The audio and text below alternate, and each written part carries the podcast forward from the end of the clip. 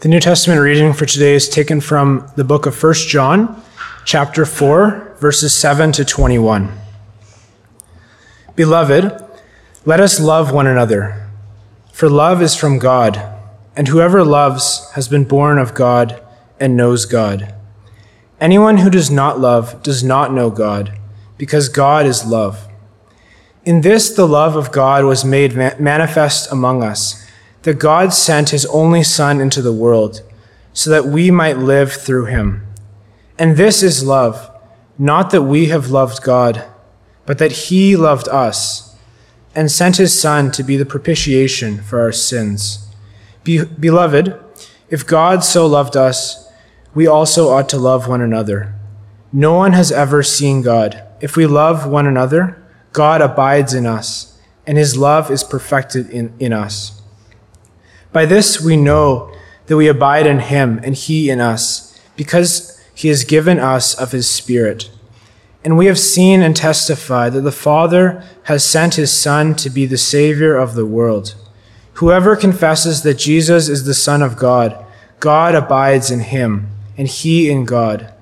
So we have come to know and to believe the love that God has for us. God is love. And whoever abides in love abides in God, and God abides in him. By this is love perfected with us, so that we may have confidence for the day of judgment. Because as he is, so also are we in this world. There is no fear in love, but perfect love casts out fear. For fear has to do with punishment, and whoever fears has not been perfected in love. We love because he first loved us. If anyone says, I love God, and hates his brother, he is a liar. For he who does not love his brother, whom he has seen, cannot love God, whom he has not seen. And this commandment we have from him whoever loves God must also love his brother. This is the word of the Lord. Good afternoon. Thanks, Toby, for reading that.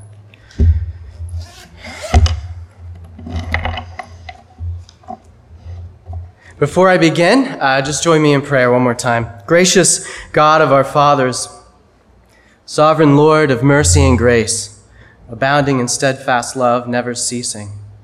God, help us this day to know your love, and in the midst of every hardship or challenge or conflict, God, be real to us by the ultimate power of your sustaining Holy Spirit.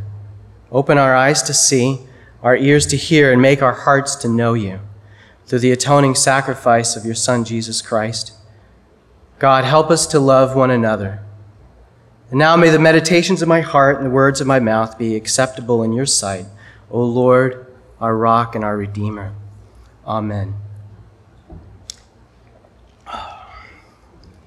This particular passage of 1 John uh, that Tim read is probably familiar to us. God is love. I hope you've heard it. Certainly, uh, I would think that even the paganiest of pagans in our Western culture has heard that God is love. And certainly our world, however bent, is rightly consumed with the idea of loving each other. But my aim today is to tightly define the idea of loving one another within the framework of John's argument. There's a lot, there's a lot in the, in the, uh, in the text, and I'm going to be moving very, very quickly through it all. I don't believe that it was uh, without consideration that this particular text was given to me. Last week we heard uh, from Pastor John about uh, Jesus speaking with Nicodemus about being born again. And here the apostle uh, takes up the task of offering both evidence and instruction for those being born again. Starting right away in verse 7 of 1 John chapter 4, we read both the instruction and the evidence. John writes, Beloved, let us love one another, for love is from God. It's instruction. And whoever loves has been born of God and knows God. Evidence. Love is from God, he says. True, upright, brotherly love is only possible should the Lord be pleased to grow that love in us for one another. The apostle is clear. This is different from the affections displayed by the world. It is bigger and grander. Indeed, this love is a picture and a promise of our heavenly future. John continues in verse 8 Anyone who does not love does not know God. So we read, where brotherly love is absent, so absent is right relationship to God through Jesus Christ. If we do not love, this is evidence that we do not know God. Matthew Henry wrote in his famous biblical commentary, if you don't have it, I suggest that you get it, about this verse. He writes, What attribute of the divine majesty so clearly shines in all the world as his communicative goodness, which is love? The wisdom, the greatness, the harmony, and usefulness of the vast creation, which so fully demonstrate his being, do the, at the same time show and prove his love. In the text, John writes, because God is love. Now we know God possesses many attributes, and none of his qualities or attributes are diminished by any of his other attributes. He is love, he is also faithful. He is love, he is also just. He is full of perfect love, and he is full of righteous wrath. We must always keep a balanced view. He's 100% of this, he's also 100% of that. Matthew Henry says more. He says his, his nature and essence are love. His will and works are primarily love. Not that this is the only conception we ought to have of him. I like his positive uh, note here. We have found that he is light as well as love. In verse 9, John writes, In this, the love of God was made manifest among us. That is, God's love was made manifest among us in that God sent his only Son into the world so that we might live through him. And like I said, it's no random thing that this passage in 1 John was chosen for this afternoon. If you'll recall, Pastor John, last week we heard Jesus explaining to Nicodemus in uh, John 3 13 and 14 that the Son of Man has descended from heaven and that the Son of Man would be lifted up. John 3:15, and that whoever believes in him, whoever believes, may have eternal life. And today's, in today's text, in 1 John, John, 1 John, and the Gospel of John is the same author. 1 John 4 9, he writes, God sent his Son into the world so that we might live with him. Well, last week we left off at John 3:15. Well, allow me to take us one further. John 3:16. For God so loved the world that he gave his only begotten son that whosoever believeth in him should not perish but have everlasting life. Our text in verse 10 picks up on that idea when John writes, "In this is love." In what? In this, the ultimate sacrifice of Christ for you and for you, for you and for me. This is love. But the apostle reminds us not that we have loved God. No, let it never be said. Let it never be said that God has set his love on us because he peered through the annals of time, seeking a people who were standing and waiting, possibly with flowers in hand, ready to impress the Almighty with our pious attitudes. Not at all. For love, John writes, is from God, it is from Himself. He writes not that we have loved Him, but that He, He loved us. He loved us and sent His Son to be the propitiation for our sins. Propitiation, big word. Propitiation, big concept. A propitiation satisfies the demands of justice the demands of justice. Well, what does justice demand? You know, Paul wrote in Romans 3 24, he said, We are justified by his grace as a gift. Through what? Through the redemption that is in Christ Jesus. Romans 3 20 through 25, whom God put forward as a propitiation by his blood. By his blood. Justice demands our life. but that demand is satisfied in Christ, and it is received by faith. It is received by faith, and when it is received by faith, it stirs up in us love for the brethren. John writes in 4:11, "Beloved, if God so loved us, we also ought to love one another." Now we may ask, how can we love the whole family of God? Not like how can we act like we love them, but how can we actually love them? Well, they're horrible. they're all at least as terrible as I am. I love some of them. I like most of them. Yet Scripture exhorts us to do this very thing, to love them, to actually and really, genuinely.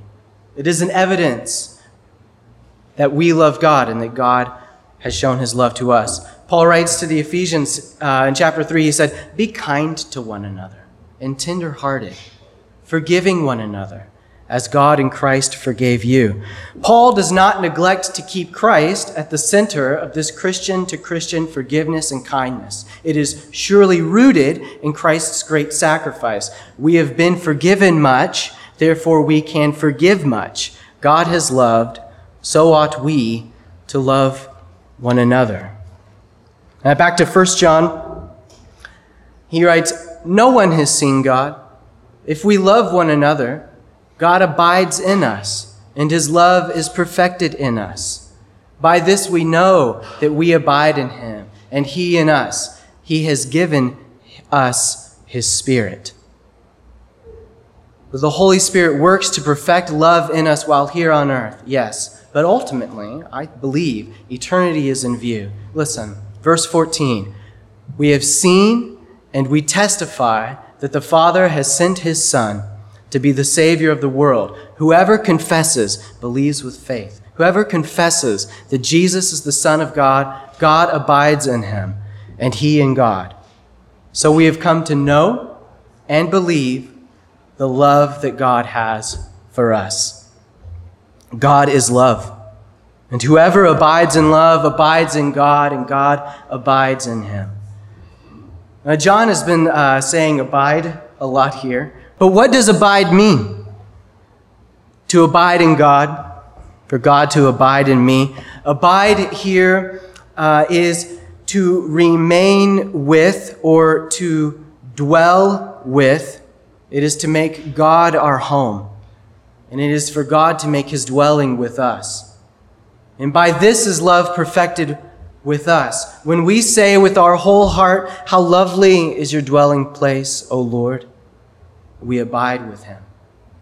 Abiding in God means peace with God through Christ, peace with our brother and sister through the sanctifying power of the Holy Spirit, making perfect our love. And in verse 17, by this, and here I believe we have eternity in view. By this, we may have confidence for the day of judgment. What a thing. What a thing. Confidence on the day of judgment is something that I need to hear often. I suspect many of us need to hear often as well. This is no self righteous pride. This is no confidence in princes or for help on man depend. Psalm 146 says it Blessed is he whose help is the God of Jacob. Blessed is he whose hope is in the Lord. Romans 8, Paul says there is no condemnation for those who are in Christ Jesus. For the law of the Spirit is life, has set you free in Christ Jesus from the law of sin and death and to stand at that great judgment seat and to stand with confidence in Jesus Christ as the payment for penalty, to stand without fear. In verse 18, John writes, There is no fear in love. There is no fear in love, but perfect love casts out fear, for fear has to do with punishment. So you see, for the child of God, no there is no wrath. Yes, there is discipline lovingly administered for the purposes of sanctification that we might grow in love. But there is no fear. John says, Whoever fears has not been perfected in love. As John saying that we must achieve some level of perfection in order to enjoy the benefits of our union with Christ? Not at all. Not at all. He says earlier in the letter in chapter 3, he says, What we will be then has not yet appeared, but we know that when Jesus appears, we shall be like him. It is the promise of perfected love. It is a now and not yet scenario. In Christ, we are being sanctified towards glory. In the new Jerusalem, we shall be perfected. The apostle brings us back to point in verse 19. He says, We love because he first loved us. And if anyone says, I love God, and he hates his brother, I don't hate you, Lloyd. He is a liar. Well, it sounds harsh to our fragile ears, but the logic is sound. Jesus said the first and greatest commandment is to love the Lord, and the second is to love your neighbor. One follows the other. And just as there is no true love for God in the hateful Christian, there is no true love for our neighbor in the hateful atheist. One follows the other. John says in verse 21 And this commandment we have from him whoever loves God must also love his brother. In my studies, I was um, directed to Thomas Watson, the great 17th, 17th century English Puritan, who has this helpful and succinct list for instruction on brotherly love. Watson writes The loving brother and sister in Christ will make every effort in resisting revenge, not returning evil for evil, wishing them well, grieving at their calamities and misfortune, praying for their welfare, seeking reconciliation so far as it depends on you and coming to their aid in distress. Now, by no means is this list exhaustive, but it is helpful. And I would add that we should be alert to the schemes of the devil, who would wish division and strife upon us at every turn. Every interaction that we have with each other is an opportunity to become offended to misunderstand, or to repay an offense with another offense.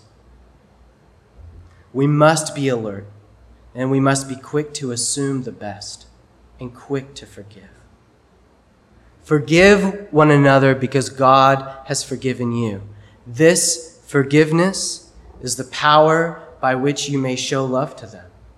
God has loved us. Let us show love to each other.